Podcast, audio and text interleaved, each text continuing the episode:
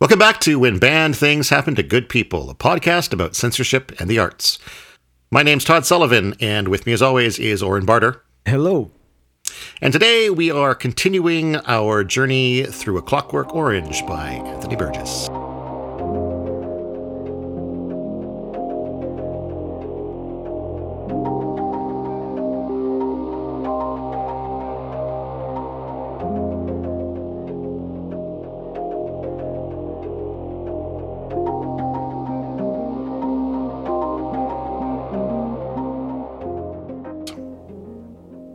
So here we are, continuing on in 2021. Uh, this week has been slightly less stressful than the last week, I think. Um, no attempted military coups that I'm aware of, so that's a that's It's a plus, I think. Yeah. Yeah. That's good. How are things? How are things, Oren? Things are not too bad. Good to hear. Yeah. Um, how are you progressing on your uh, your New Year's? Uh, what was it New Year's goal or New Year's? Attempt. The New Year's Attempt. attempt. Yes. Um, so I have not exercised yet, but I have thought about it a lot. That's that's a good first step. And now we're talking about first you think about it, then you talk then about you talk it. about it Then you and that's it. i mean that's that's i think um in the same way that cleanliness uh, they say is next to godliness um thinkingness is is next to actionness Yeah, next So- to next to doing this. yeah exactly so Yeah. you're you're practically there already Yeah. I mean, I could probably just say attempt successful. you might as well at yeah, that point right Really. I mean, it's it's it's in the it's in the bag. yeah Yeah. totally. How about you? um How are you doing uh, with yours? Have you been tweeted twittering? I have a little bit earlier in the week, and I, I, I tweeted something today, and but it's always so. This is part of the reason that I'm trying to do this is that I think the the more you tweet, the more people are likely to respond to your tweets. And so right now, because I've tweeted so little over the course of my my time on Twitter, is I'm not getting any engagement. Nobody ever responds to anything I tweet. Maybe it's just that I'm not funny or interesting or anything. Um, No comment. But that ends up that ends up working against the attempt because of course when you put something out there on social media, at least for me, I like to have people respond to it. Mm-hmm. And when, you know, you put a tweet out whether it's something, you know, you're hopefully is thought provoking or funny and it just it's like you, your joke dies, nobody laughs, you're in this you know, you're in front of the doing your stand up routine and it's just dead. It's like, okay, I'm just going to go home now. Bye. It's a li- I think it's probably a little bit easier to tweet something and not have a response than it is to stand on stage in front of a group of strangers and have Oh, nobody yeah, laugh no, for sure, that you worked for really sure. hard on. For sure. Hey, I worked really hard on that tweet. I spent 15 seconds thinking about it. so before we uh, we we drift from our current futuristic landscape of 2021 to the imagined futuristic landscape that was conceived in 1962, let's do that. Uh, take a moment to talk about what we're drinking right now. I guess. All right, what are you drinking, Um, Todd? I'm I'm back to my uh, my Phillips uh, Little Wonder low carb beers. I currently have the hazy IPA, uh, which is quite nice. Okay. Um, I got a sampler pack of those yesterday. Um, so I think I've got I've got this and one more hazy IPA left, and then I'll be going through the rest of the pack. How about you, sir? Um, I am drinking the Partake Stout non-alcoholic beer again. Oh, nice. I think you've had that before. Yeah, I'm kind of like I'm not on the wagon. I'm not off the wagon. I kind of just keep hopping off and on. Yeah, it's Yeah. like sometimes you feel like riding the wagon, and sometimes you're more like in the yeah, the walking. wagon's like yeah, going at my speed. Sometimes I'm on it. Sometimes I'm just Yeah. like I gotta stretch my legs. So let's uh, talk about the book, unless we've got uh, any more preambles to do. I don't think we do. Um. Oh, uh, blah blah blah got their first Patreon. Right. I was going to mention that at the end of the episode patron- because patron, yeah. um, we do have to. Uh, he is at that level where we have to mention him in every episode now. Um, so now that you brought it up, um, let's talk about that. We got our very first uh, patron on Patreon, and I want to send a big thank you to Frankie. Uh, I don't know if you Frankie. listened to this one because I know Frankie. We um, Carlo and I met you in the the Discord for uh, for our that other uh, podcast, Half Cut Conspiracies, and we chatted with you a little bit in there about Russia um, and you know how your favorite conspiracy, I believe, was Area 51, which is interesting timing because the following episode was going to be Area 51. So I hope you enjoyed that episode, and uh, and thanks for thanks for supporting. We really appreciate it. Um, we're already planning to use the money that you have provided to pick up the Moscow mules that uh, Carlo and I will be drinking live on January 22nd. So yeah, thanks for your support. You're doing a live episode during the inaugural inauguration. Uh, it'll be two days after the inauguration. Oh, I um, thought it was on the 22nd. It's on the 20th then. It's on the twentieth, yeah. Oh, okay. um, but it is it is about all of the election related um, uh, conspiracies and uh, and also about hopefully what didn't happen that week. But there, I mean, there has been some discussion that things could get ugly on the seventeenth and on the twentieth, um, leading up to the inauguration, and so sort of talking about the whole mishmash mess that has been the the 2020 election. Um, but yeah, I guess by the time this comes out, you will still have time to go listen to that. Um, so you can check that out at um, uh, halfcutconspiracies.podbean.com.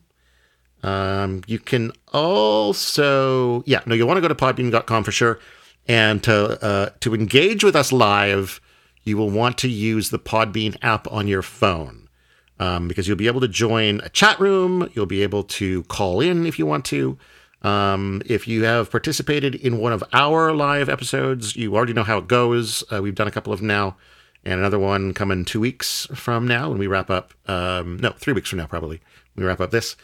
Um, so yeah, and then we've also launched a website. If you want to go check that out, it's blah blah blah media.com. You'll find all of our old episodes there, uh, as well as on the front page. Uh, there are embedded players for both Half Cut Conspiracies and. Uh, You forgot this what one. is this one called? You forgot When this. bad things happen to good people. oh my God, Todd! It's like forgetting our anniversary. I don't know if I, I know, can right? forgive you for this.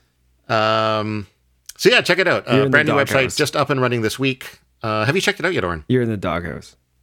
Uh, I have not checked the website out, so maybe I'm in the doghouse. I think Maybe you might we're be both in the doghouse doghouse. Let's just We're- yeah. let's We'll just both hang out in the doghouse together and, and enjoy our beers.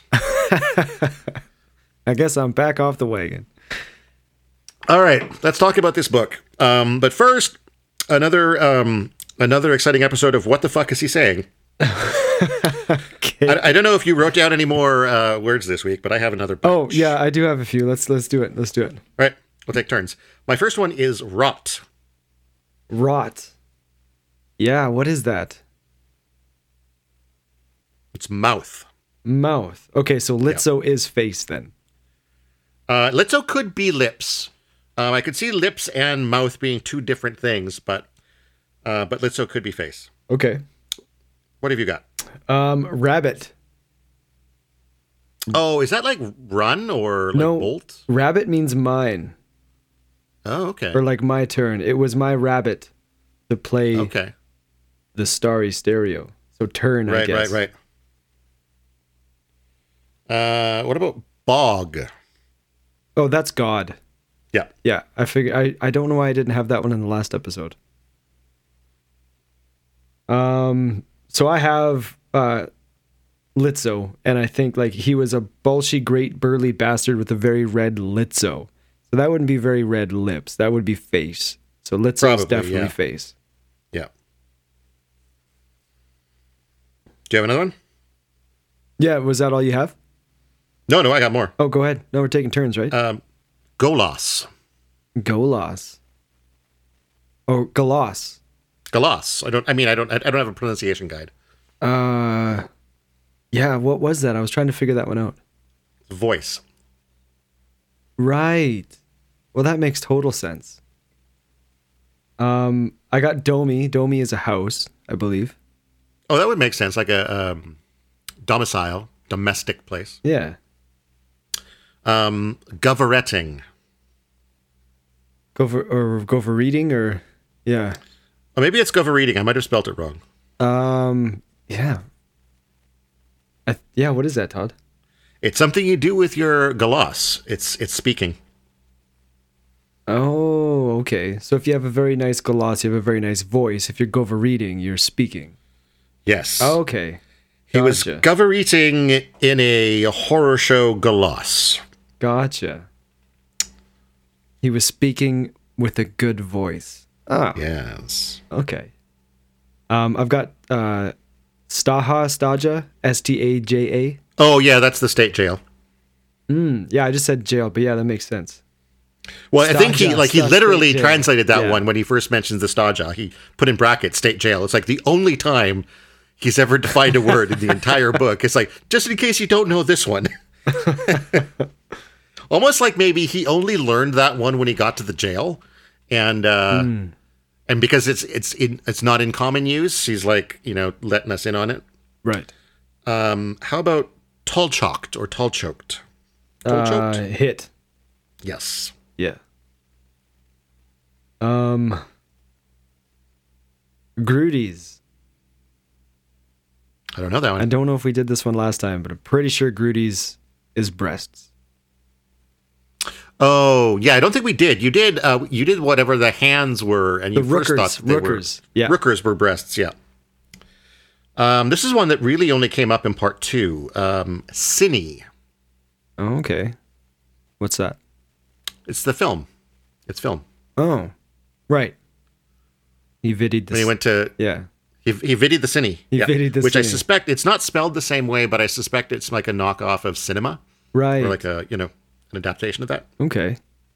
Um. uh, Yazik. Don't remember that one. Pretty sure it's tongue. Okay. Uh, he stuck his Yazik out a mile and a half to lick his grons. Oh sure yeah, I remember that. Yeah. is. Yeah. Uh, and then the last two I have are ones that I meant to do last week and didn't. Okay. The first is platties. Pants. I think I thought they were pants originally. I'm I've come to think that it's a general term for clothes, but I could be wrong. Oh, okay. Well, that would make sense. Pants are clothes. Yeah. Yeah. All pants are clothes, but not all, All clothes clothes, are are, pants. pants.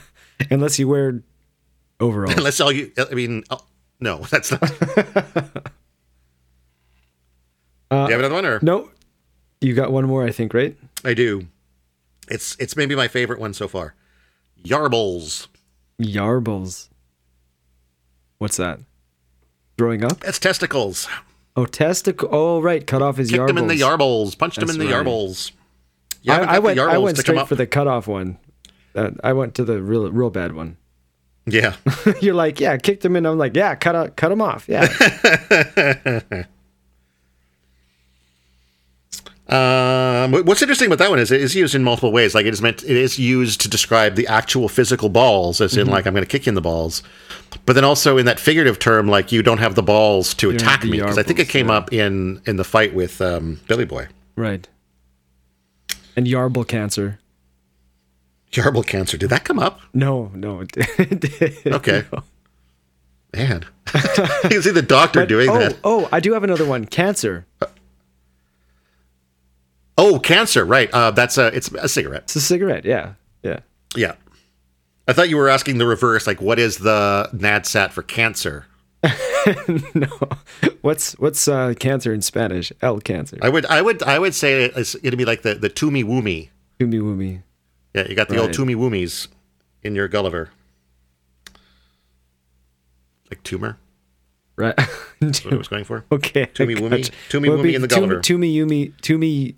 Toomey Yumi and the Yarbles. To- Toomy Yumi in the Yarbles. I was Oh, definitely brothers. not horror show about Oh, that. brothers. Okay. Oh, brothers. Let's begin. Uh, once again, we open um, in a chapter with What's it going to be then? Eh? Um, uh, spoiler alert every first chapter in a part is going to open this way.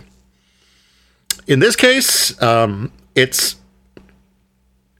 It's Alex being asked that question by. Um, is it the chaplain? Yeah, I think that's the first one. He's he's kind of found God. I think. As yeah well to- kind of yeah. that's it's the the the chaplain is giving this um this sermon about like what is their future going to be like now that they're inmates um we find out pretty quickly that alex has been in jail for uh two years um of a 14 year sentence um and at this point yeah he's he's hearing the sermon about like are you guys going to continue this life of crime are you guys going to uh, pick yourself up by the bootstraps and go out and be better people. What's it going to be? What's it going to be? What What are you guys going to do with your lives?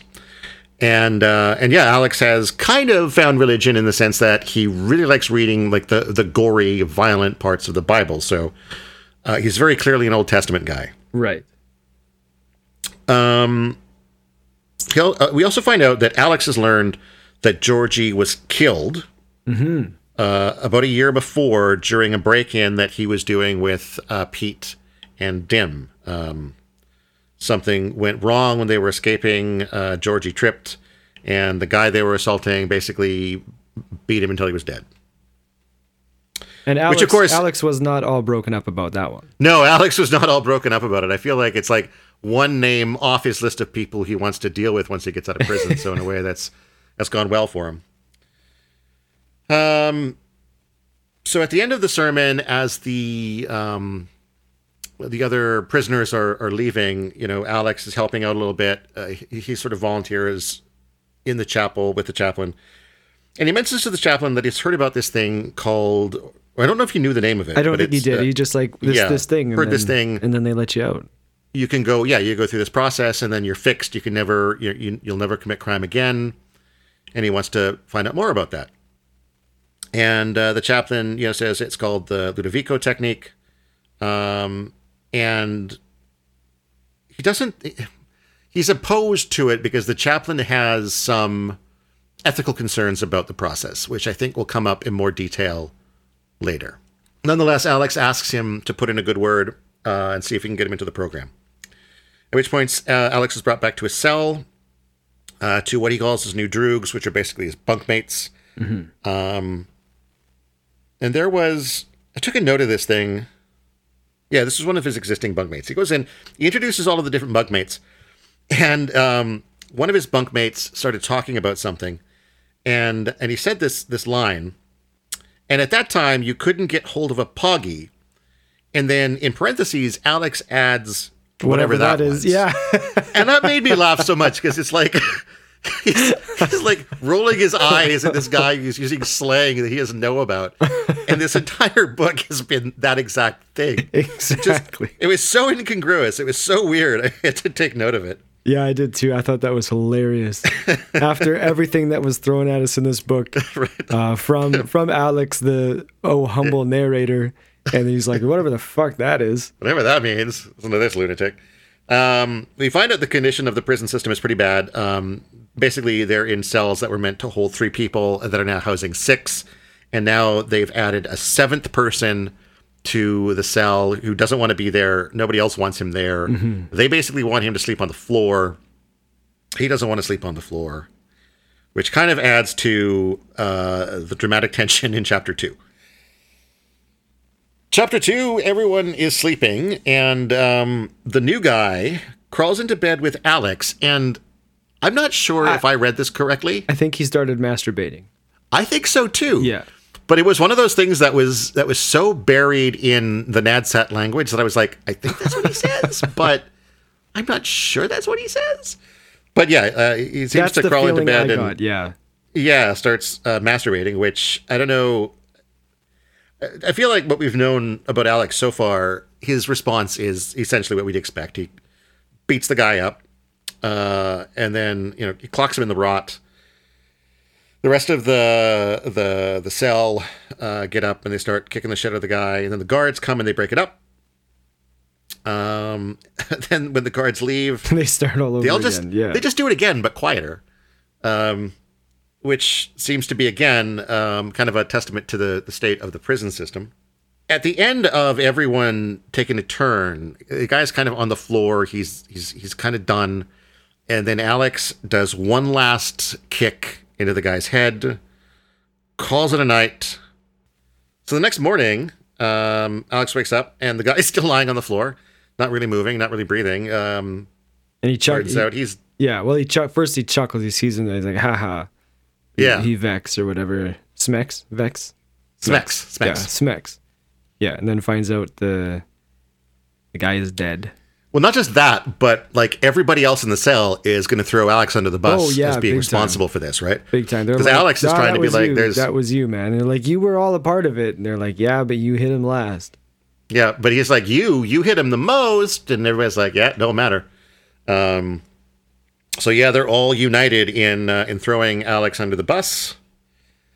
And I think so. At the end of this chapter, that's when so there's like tension throughout the prison after this happened, and then there's like a sense of almost elation through the prison as this this like higher up prison authority comes and sort of does the tour of the prison, and then stops at um, Alex's cell and sort of looks in on Alex, and I think he asks him a couple of questions uh, or makes a couple of comments, and you basically get the sense that this is the guy in charge of, or at least involved with, uh, the Ludovico technique, and and as he's deciding now to take Alex, like Alex has really shown himself to be kind of an unredeemable, unrepentant criminal that maybe can only be helped in this way, mm-hmm.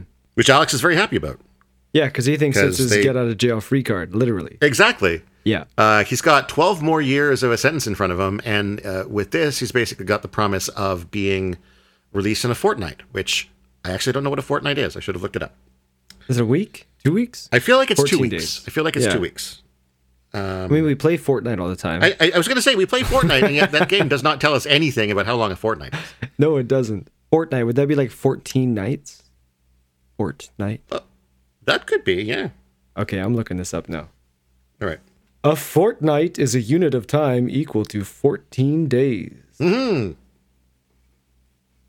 The word derives from an Old English term, Bowertine night, meaning 14 nights. Hey, 14 nights. yeah. Look at me go.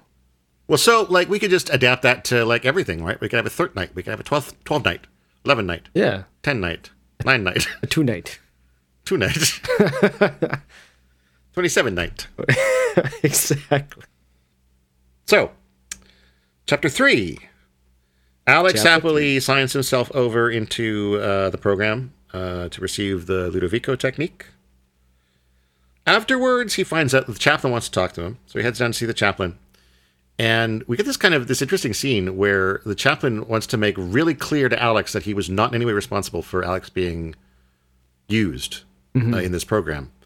Um, and he's he's clearly a very troubled man. He's you know he he gets weepy at one point. He's an alcoholic. He's drinking. He's an Yeah. alcoholic. He's drink, which has been mentioned that like he's got scotch on his breath every time he shows up. Um, he pours scotch into a greasy, grimy glass and has a drink here. Um, but you know, I, I don't remember how much it comes up in this chapter, but kind of the central question of the book and the central question surrounding the Ludovico technique is does a man who has no ability to choose to do good does he actually do good? Right. is it better to retain choice and do evil than to remove choice and be forced to do good? And that's kind of the issue that the chaplain is all wrapped up in and and how you know why he does not want to see alex go through this. Um, wants to make sure that alex doesn't think he had any um, responsibility and i think says you know when you when Well, you look wants- back on this and, and what happened like don't don't think don't blame me for it Yeah, like and that. I think he wanted to wipe his hands of it too because he felt like this procedure was going against the will of God. And he felt like if he had any part of that, he would be going against his religion, right? Yeah. Yeah. And it's not just against the will of God. It's it's that whole central choice or the central issue in Christianity about you must choose good or evil. Mm-hmm. Um, and, and God has given you choice. Yeah, I think he does mention, I, I don't have that part written down, but I think he says something about uh, choices given by God and therefore is Yeah. uh, Yeah, yeah. divine or something like that. Yeah. And then, but, but Um, as he's saying all this to Alex, he says, Do I make myself clear? He didn't, brothers, but I nodded that he did. Well, I guess the nuances of, of ethics might be a little over Alex's head at this point. Yeah, and uh, the whole time, like, um, even when it comes up to to starting this whole thing, he's still laughing inside, thinking about all the bad things he's gonna do when he leaves, and Yeah, how exactly. he's pulled the wool over their eyes, and Yeah. and yeah, He's going to fake his way through whatever this program is and just be back out on the streets in no time, killing and raping and having a good old time. spoiler alert, he is not. so he's brought out to uh, a different uh, area of the prison, a different building, um, and at first it seems like he's going to have a pretty swish time of it. Um, he's got his own room. He's got nice, comfy jammies. He's got like uh, what I think were um, slippers. Yeah. Um, he gets a, a, a really nice lunch, uh, and then a nurse comes in to offer him "quote unquote" a vitamin injection. And he's like, "Oh, well, these vitamins are going to make me right as rain." Yeah, exactly. And it, it, it's worth noting, I guess, that it's not the nurse doesn't say that it's vitamins. It's Alex who comes to the assumption that it must be vitamins because he's undernourished from being in the uh, in the prison, and they need to get him, you know, fixed up. Uh, in fact, uh, it's not a vitamin injection, as we will find out later. Dun, Uh, dun and then dun. dun dun dun, yeah. Uh, and then uh, someone shows up in a wheelchair to take him in uh, to the next room. Well, they weren't in the wheelchair. They showed up with a wheelchair. Well, I'm sorry, was that not clear? this guy just comes rolling in in a Rolls wheelchair. in in a wheelchair to get Alex. Come on, come with me. Come with me. I'm Professor X. I went through Um, the exact same thing that you went. You're going through go through, and I feel Sorry. fine. I apologize if that wasn't clear. Um, guy shows up pushing a wheelchair for Alex to take. Um, and Alex is like, well, I, I, I can walk. It's fine. But he gets up and he's a little bit weak. And so the guy's like, no, no, we better do it this way. And Alex is like, "Well, I Um, must be weak because I haven't been eating well." Exactly. Yeah. Yeah, he's got a lot of um uh, what's the word I'm looking for? Like he has a lot of like mis explanations about what's going on to him through this process. Um but we'll get to that. Uh next chapter we see him brought into the next room, which is uh, basically a theater. Got a big theater screen at the end What was it? A cine? and it's a cine, yeah. Cine.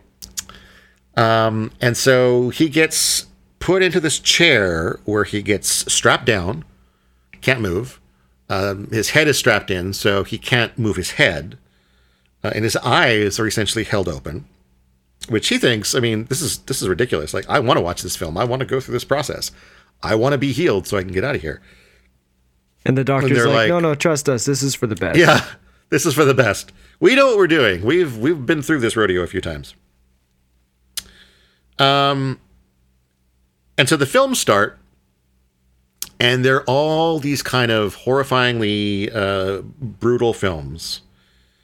And actually made a list of the films that he's shown. The first one, it's a it's a group of a group of like thugs beating someone up.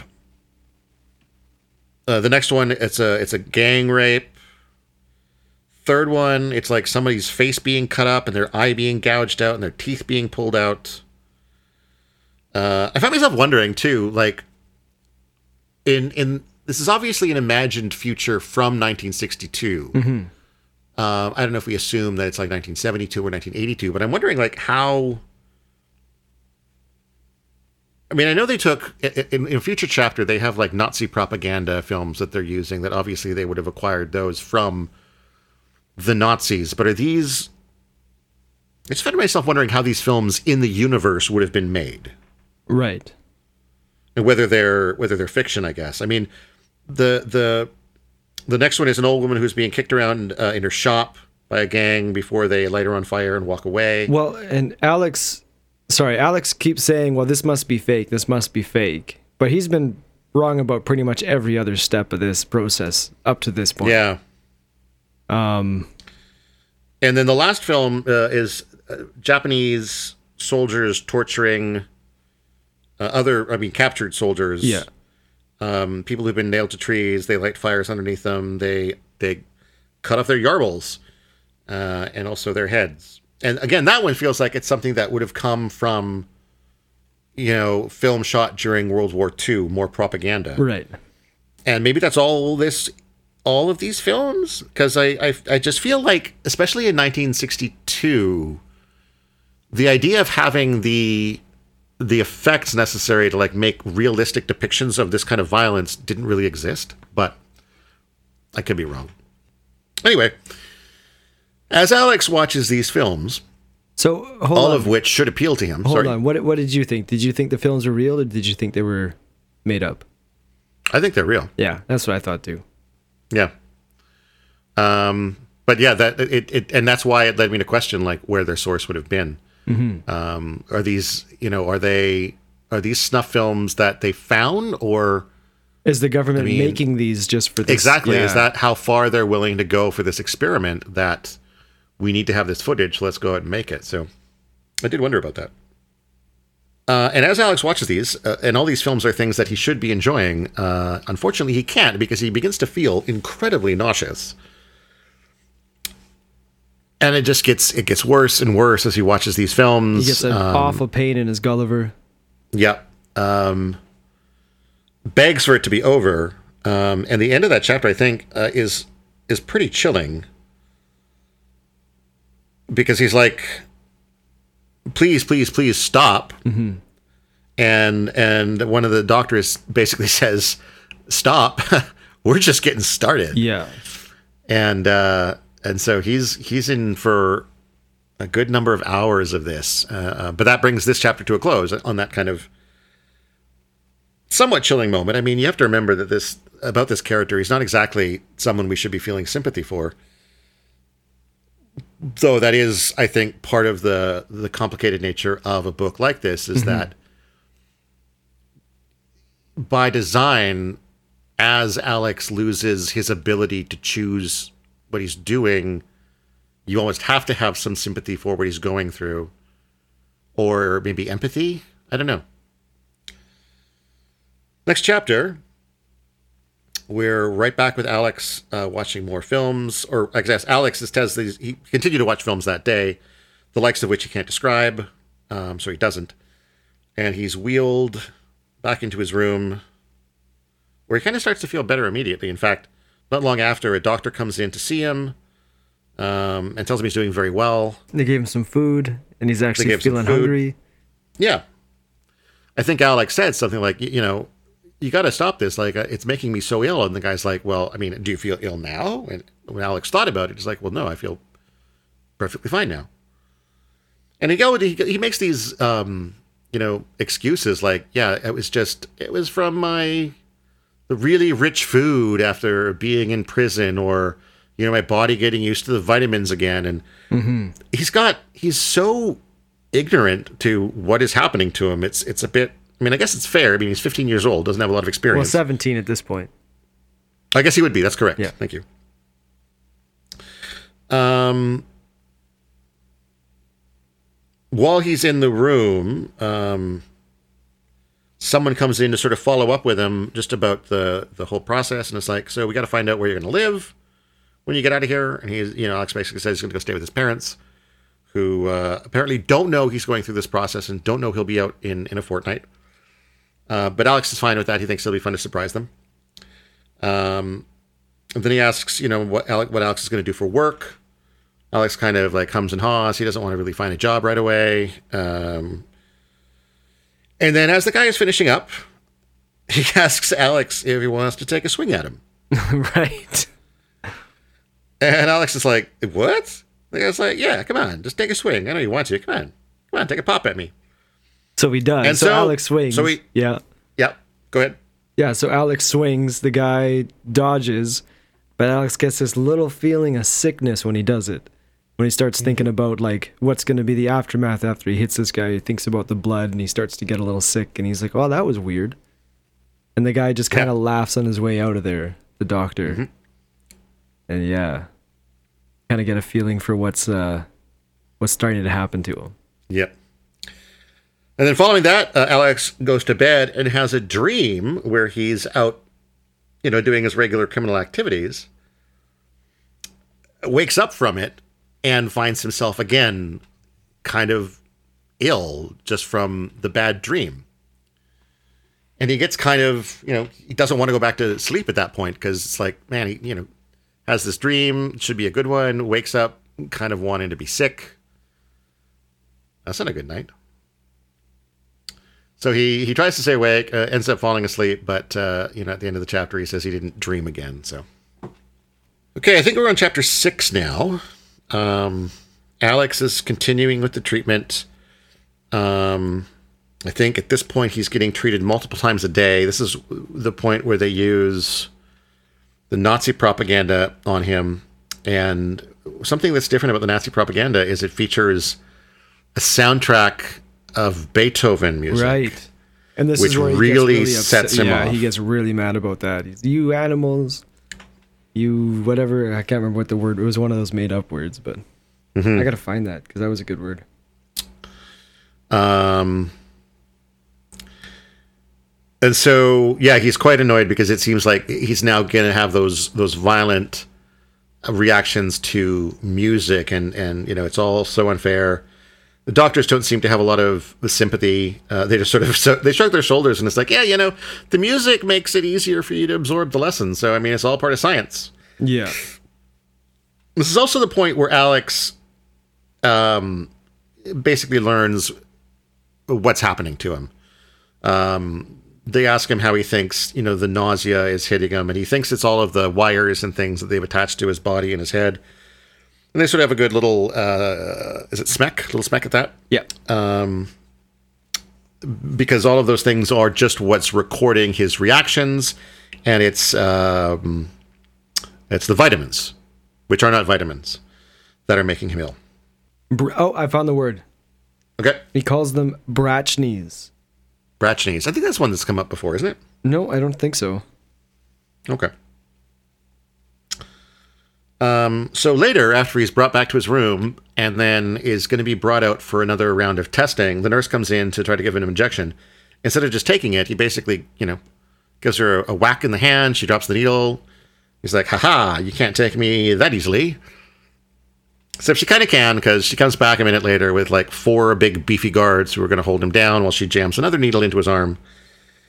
Uh, and back to getting more, uh, getting more cines And to ruin more music for him. to ruin more music for him. Um, the guy shows up, no wheelchair, Right, no vitamin this time either. and Alex is like, "Well, where's the injection?" He's like, "No, we're not doing that either. You can walk with me to to the to the theater, or we're still going to strap you in, but you, know, you can walk there." So they walk down there, they strap him in, they start the films, and what do you know? He starts feeling ill all by himself. So the the the conditioning process is now basically over. His body has been taught to associate feeling ill with with violence, And crime. antisocial behavior, Yeah. crime. Yeah. Um, the Ludovico technique has worked, and uh, Alex is no longer capable of violent acts. Supposedly, we'll find out for sure next chapter.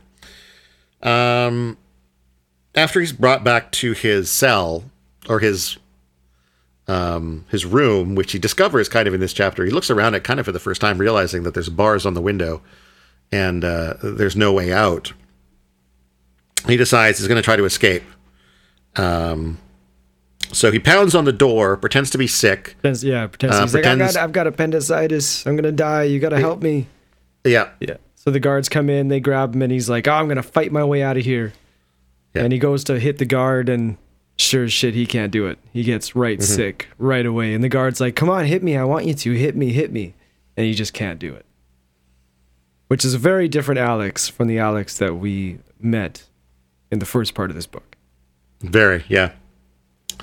Uh, and in fact, uh, after the, the guard gives him uh, a punch to the face and leaves, laughing, I think, Alex finishes up the chapter saying that, like, it, it almost felt, he'd almost reached a point where it felt like being hit was better than hitting to the point that he almost wanted to offer a- a different cheek Right. after that first blow. Yeah. Definitely a callback to a book that I don't think Alex has ever read, um, but definitely a reference to turning the other cheek in the Bible. Chapter 7. It is now Alex's last day. Um, he starts his day with his clothes and I forget the word. I should have written it down, but there's there's something that he had with him all through the beginning, which I think was like his, His knife, right? I, well, see, here's the thing: is I'm I'm thinking of the movie where he had a walking stick that also had a knife that pulled out of it, Right. and I don't know if that was something that was invented just for the film, Um, but that's what I'm picturing in this book every time he says that word. So Okay. um, it's basically his whatever his weapon was. It definitely had a blade at some point because he stabbed Dim in the hand and sliced up Georgie. Um, but he's quite surprised to see the weapon, particularly because, like, you know, he's a He's still in prison. he's still in prison, And they just he's a known him a criminal. Yeah. He's he's looking forward to going out and having some lovely Having a having a horror show. Yeah. dripping off. yeah. Um, another word that hasn't come up yet, but What's that? um, Corvy, Cor- yeah, why or Cravi or yeah. Cravi, Cravi. It's Cravi. yeah. Cravi. Yeah. that's blood. Yeah, that one's been I don't know why we didn't bring that one up. I don't know. Okay. It just makes me think of gravy whenever I see it. yeah. yeah, a little bit. Um, so he's brought back into. He, well, he's either brought back into the theater or a different room. I couldn't really tell. Um, but instead of going to watch a movie, there's now like a stage. There's a bunch of people in the audience. Some people that he knows, some people that he Um, some people that doesn't he knows. The the prison warden, the like the higher ups who brought him over here. Um, and he's basically there to demonstrate the effects of the Ludovico technique to the people in the auditorium and prove to them that it works. So, first thing he encounters is a guy um, that comes up and sort of starts Flicking, hitting him, flicking his nose, Flicking his nose. stomping on his foot and insulting him yeah, and I think hitting his ears and stuff and yeah just just trying to start some kind of fisticuffs and what is And, what is uh, uh what does Alex say? He's like, please let me. Is there anything I can do for you? That's the first thing well first of all he wants to respond right? Right. and he can't because of course he's immediately violently ill so his next response is like please let me do something for you he starts madly searching his pockets for for money or or something he can give the guy So he gives him his know- he gives him his weapon, Yep. and the guy's like, "What am I gonna do with this? I don't want that." Throws Yeah. it away. Uh, and eventually, he's like, "Well, let me clean your boots for you. Let me clean your boots for you." And he gets down on his hands and knees. And actually starts offers- licking the guy's fucking boots. yeah. Yeah.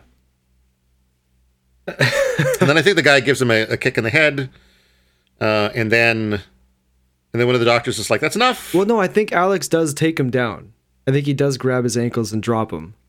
Oh, you're right. Yeah, he does. But While he he's feels down so there, he does. he feels so bad after doing like he feels so sick after doing that. He actually gets up and gives the guy his hand to help him up. right. Then that guy hits him again or something, doesn't he? Yeah. And then yeah, there's nothing he can do. He, he still wants to do something for the guy. That's all he can think of to do to Yeah. make it stop. He wants it to stop, but he can't fight his way out because he'll just get violently ill. So Yeah, exactly. Uh, and then yeah, the doctor says that's enough, and then the you know the guy does a little little bow, wanders off stage. Um, they talk a little bit about you know the process and and how it's working and everything else. Then Alex is given uh, a second temptation, which is a uh, a beautiful woman wanders on stage. Um, and I thought this was interesting because in my mind, um, Alex would have been conditioned just about raping someone. right.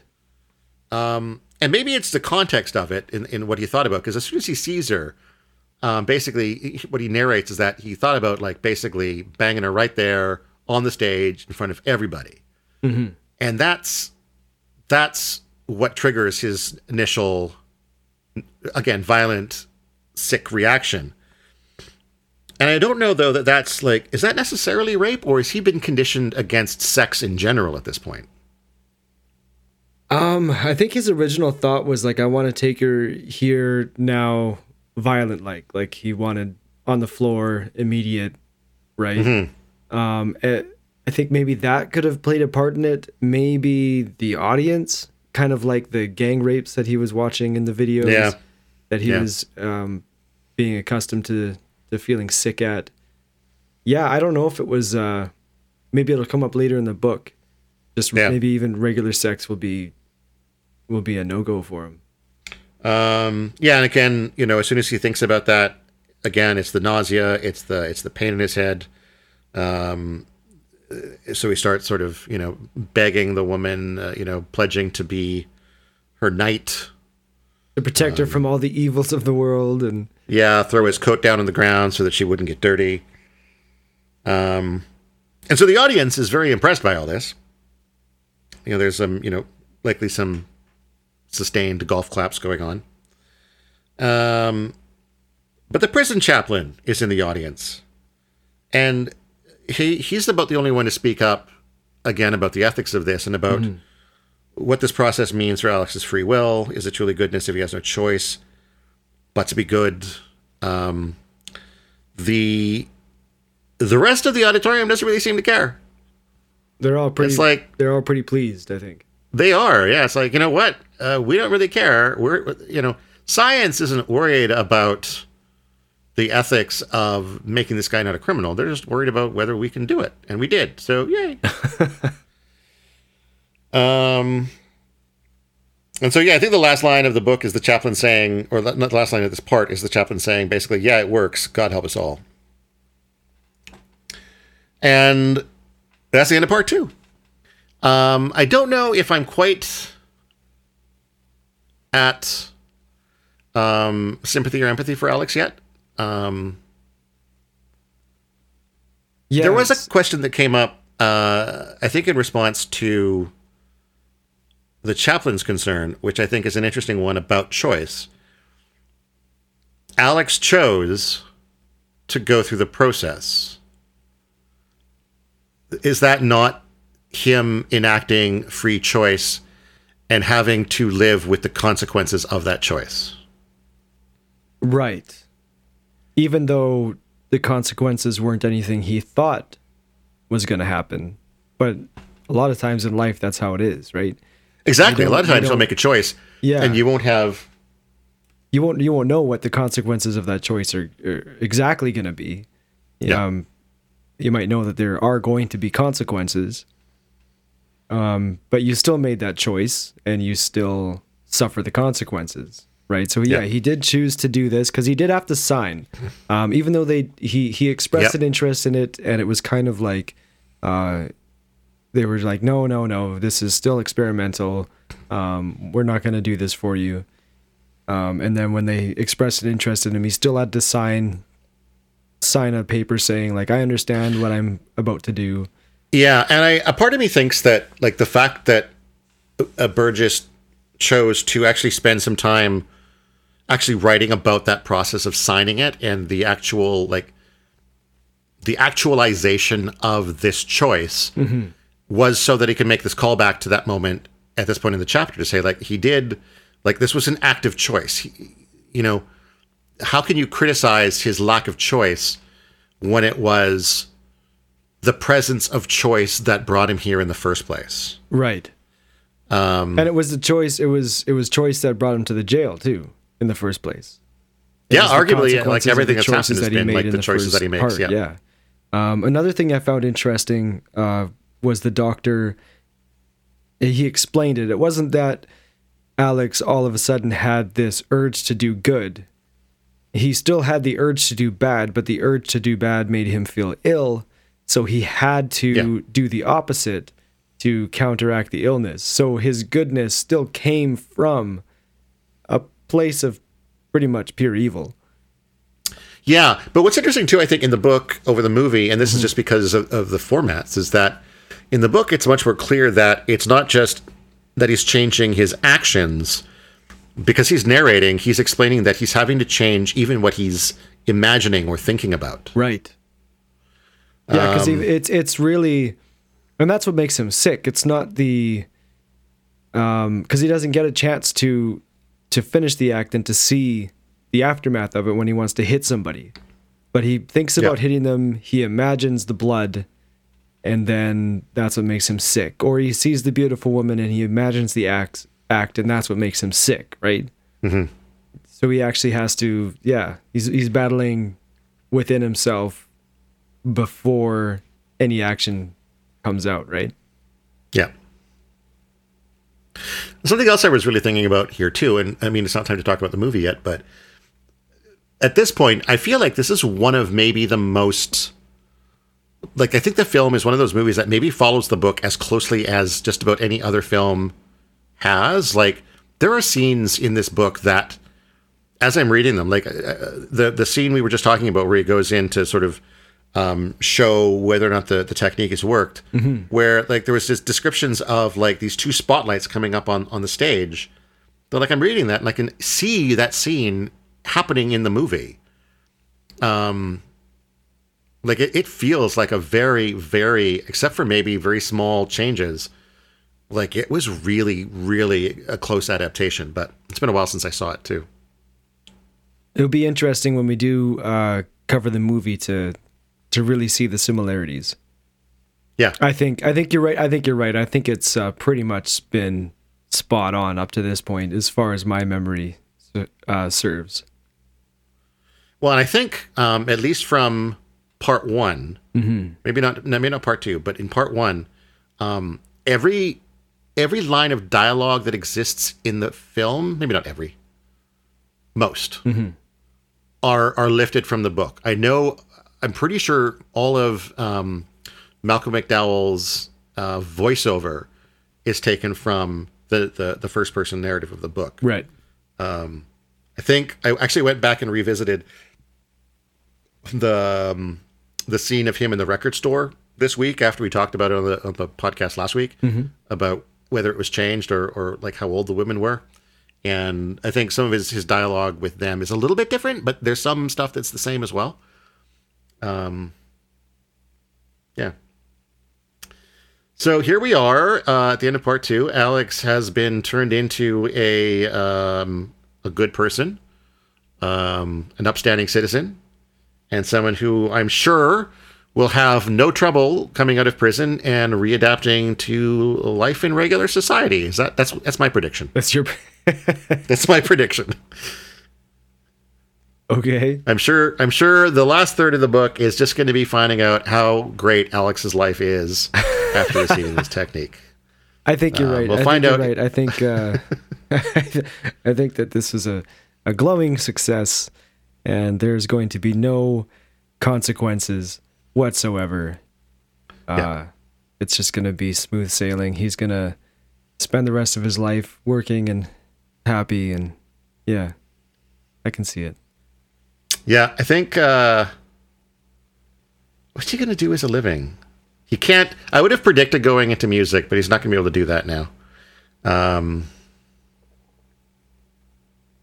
maybe a tailor. Oh, because he likes fashion. He does like fashion. That's that's almost like his second love. Sorry, wait. It would be music, violence and rape, then fashion. And fashion. Yeah. Yeah. And so the first two are off the table now. so I can see him going into fashion. Yeah. Um, any uh, any final thoughts on this part of the book? Um, give me a second. I'll let you uh, do yours first. I'm still enjoying the book very much. Uh, it's as it goes on. I think I, I said this last time too. It's it becomes gradually less of a struggle to understand the language because you begin to learn the words. But early on, it was definitely a, a more of a more of an issue. Um, and it's it's again continuing to be interesting to see how closely the book stayed. Sorry, the movie stayed to the book. Uh, and that does make me look uh, make me look forward to watching the film again to have a better better access to seeing how close it was and, and where it might have deviated. Um, and it is interesting to see how even at this point, I think we are starting to feel something for the situation that Alex has put himself in, and I think a lot of that comes from the first person narrative. I think when you are inside someone's head narratively, it's easier for you to sympathize or empathize with what they're going through because it's almost like you're putting yourself into that position. Okay. And I think it's always interesting when when someone can take a character that you know should generally be considered, you know, unsympathetic or unempathetic mm-hmm. and and make them the opposite. I wouldn't say he's the opposite yet. No, no, I wouldn't Yeah. say so either, but I'm already I'm already feeling it a little bit. Is what I'm saying. Yeah, like being strapped to a chair and forced to to watch something and you know feel. I think he explained it as uh, he would rather die than feeling what he was feeling. So Yeah. I mean that's some pretty intense, uh, intense imagery and feelings, and it is like you say, Well, like you say, it is hard not to feel some sort of empathy towards that, right?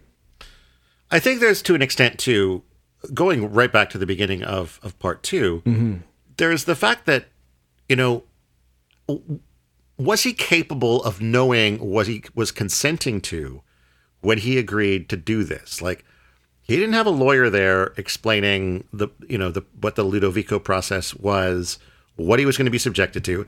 His parent or guardian wasn't there to help him through the process. He was just a uh, like a 17 year old kid Right.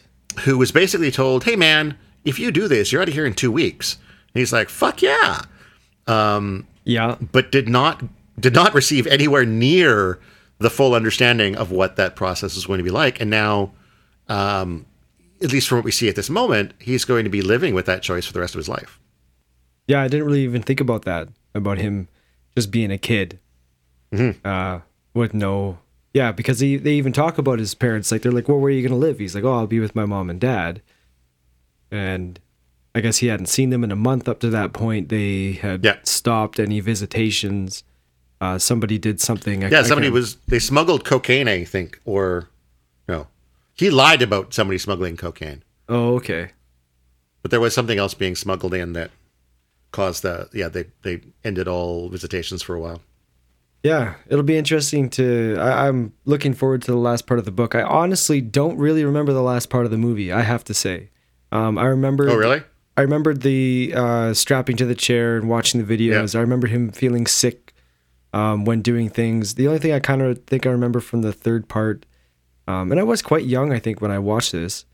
Um, Yeah. But his uh, his disdain for music or um, his uh, inability to- to enjoy music.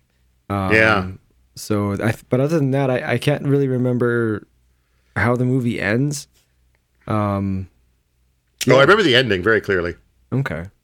Yeah, I don't really remember the ending. So But spoiler alert: um, this book has a very different ending. Then the movie. Yeah, Okay, so it's it sticks really true for most of it, and then does a hard right. yes. Oh, okay. Okay. Um, but we will talk about that uh, next week when we actually get to that chapter. Absolutely. The infamous 21st chapter. Um, all right. Um, that brings this episode to an end. Thanks for listening. Um, once again, thank you to Frankie for being our first patron on Patreon. We appreciate your support. Um, if you want to support us on Patreon, you can go to patreon.com slash blah blah blah media. Um, don't let Frankie be the only one. Come show us some love. Um, and if you want to just support us, you know, just on a one-time basis, you can buy us a coffee at buymeacoffee.com slash blah blah blah. I said last week that it was buymeacoffee.com slash blah blah blah media, but it's not. I lied. I lied last week. It's uh, buymeacoffee.com slash blah blah blah. I really should try to get these things consistent so it's easier to remember them. Um, It'll be something Facebook. different next Face- week. It'll be something different next week. It'll week. be something different, exactly. We're on Facebook, facebook.com slash blah, blah, blah. No, it's not. It's facebook.com. I'm so confused. It's facebook.com slash when bad things happen to good people. No, it's not. Jesus Christ. Oh, I've got too many names of things to remember, dude. I need to write a script or something. Just go on Facebook We're on and Facebook. search when bad things happen to good people. We're on Facebook, facebook.com slash bad things happen. Oh, you can also okay. email us at, at at gmail.com. Um, we have a website, I think I mentioned earlier, blah, blah, blah media.com. You can find out all sorts of stuff there. Um, might be easier just to go there and follow the links to our socials at the bottom of the page instead of remembering all this crap I'm saying right now. Um, anything else you want to say? Um, no, looking forward to the uh, last part of this book. Um, definitely, like you said, finding the language a lot easier now, and yeah, looking forward to the next episode. Cool. Great. All right. Uh, I have been Todd Sullivan. And I've been Oren Barter. Go read a fucking book.